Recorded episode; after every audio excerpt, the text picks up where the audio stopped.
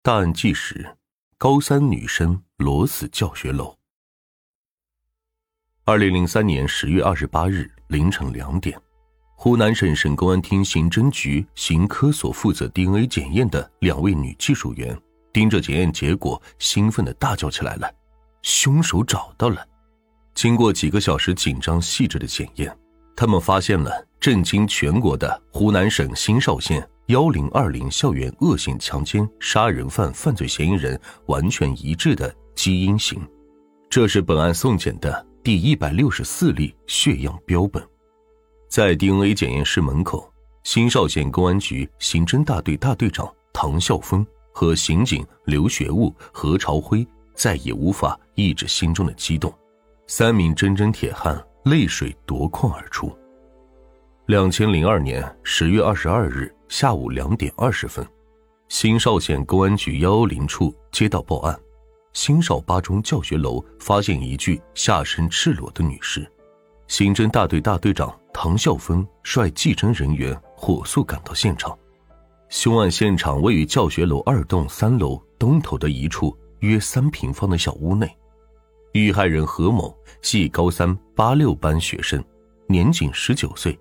尸体仰面平躺在房内的单人床上，下身赤裸，处女膜新鲜性破裂，颈部有一条长十八厘米、宽零点五厘米的横行锁沟，估算死亡时间为十月二十日晚上十点左右。小屋的门是用挂锁锁好的。办案人员分析，凶手作案后从死者身上取下钥匙，从外面上锁，让人误以为何某不在室内。以拖延被发现的时间。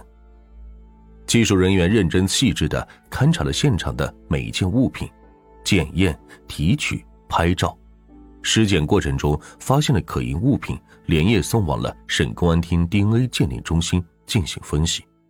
当天是星期天，当晚全校学生都在学校上晚自习。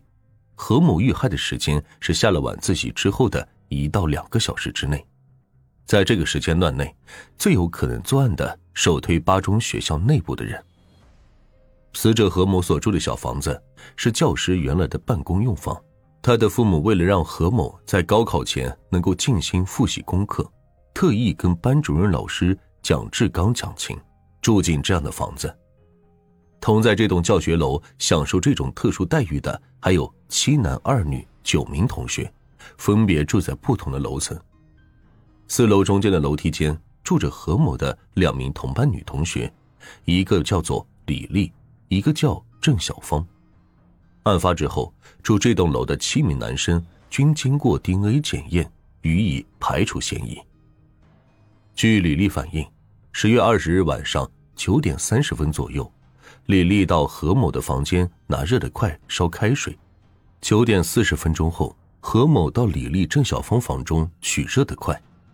等了大约十分钟，水烧开了，何某拿着东西回到了自己的房间。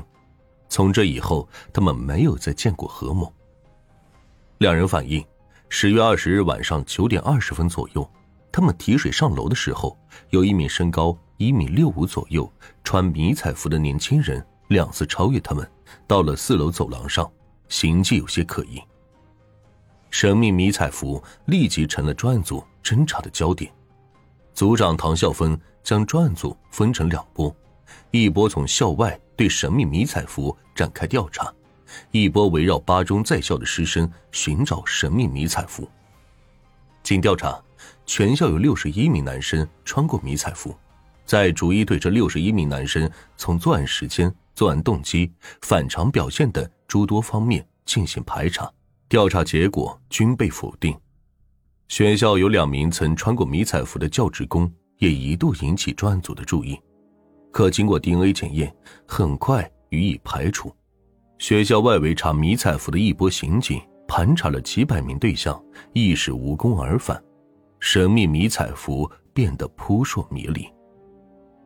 何某遇害时间为十月二十日，发现凶案现场却拖延至十月二十二日，期间有两天时间。何某没有来教室上课，班主任蒋志刚只问过班上同学两次，且没有查明何某的真正去向。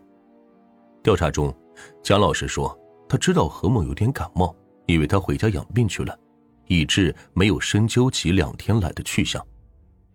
而在问及十月二十日晚上蒋某的去向时，蒋某开始说在家里，后又说到校外散了散步，后又说记不清了，其言辞有躲闪、遮掩之嫌。于是，侦查人员对他进行了更深层次的调查。有老师反映，十月二十日晚上十一点钟听到蒋老师家有关门声。案发之后，悲痛中的何某家人对蒋老师及学校提出了言辞激烈的质询，一时之间，社会舆论纷纷指向了班主任蒋老师。蒋老师对四周的舆论采取了回避态度。警方对他的嫌疑越来越深，警方抽取了蒋老师的血样，送到省公安厅 DNA 鉴定，结果显示蒋老师并不是凶手。何某是一名聪明伶俐、品学兼优的女孩子，而且容貌俏丽，求学途中爱慕她的人不少。上初三那年，何某的学习成绩突然下降的厉害，其直接原因就是早恋，其男朋友是她的同学张丽。何某读高中之后，张丽就辍学去了长沙学厨师，两人一直保持着信件来往和电话联系。两千零二年十一月上旬，专案组组长唐孝峰和两名年轻的刑警踏进张丽的老家。张丽父亲谈到儿子在外地打工，被人骗去搞传销，亏了八千多块钱的一段经历。家里人因贷款快要到期，多次催促张丽寄钱回来还款，可张丽却始终没有弄到钱，而一拖再拖。按照何某日记本上的三个 BP 机号码，分别传呼着张丽，但没有回应，这也加深了专案组对张丽的嫌疑。专案组决定找人。专案组一路先后在长沙、株洲、广州、石家庄找寻，但都无功而返。十一月二十七日，几名刑警假扮成卫生防疫站的医生，到了张丽家所在的村，以防疫传染病的名义为村民采取血样标本。当然，张丽父母的血样标本也在被提取之列。随后，他们把血样标本送到省公安厅 DNA 鉴定中心一检验，结果显示张丽不可能是幺零二零案犯犯罪嫌疑人。一批又一批的摸排对象摸到手。又排除出去，期间的起伏犹如大海之狂澜，将专案组推上浪尖，又跌入谷底。到今年十月份，幺零二零案发已经将近一年，期间专案组召开大小案情研究会议有记录达五十余次，查证线索一百七十余条，其中排查嫌疑对象六百余名。光送省厅进行 DNA 检验的对象就有一百六十多人，然而幺零二零案的迷雾还是没有拨开，侦查没有取得突破性的进展。十月二十二日，也就是幺零二零案接到报案一周年的日子，上午十一点四十五分，幺零接到报案，新少卷烟厂发生了一起入室强奸杀人案。幸运的是，受害人黄某。被凶手勒颈致昏迷之后被救醒。现场勘查中，民警发现，这起案子与去年的幺零二零案在作案手段、作案性质上有着惊人的相似。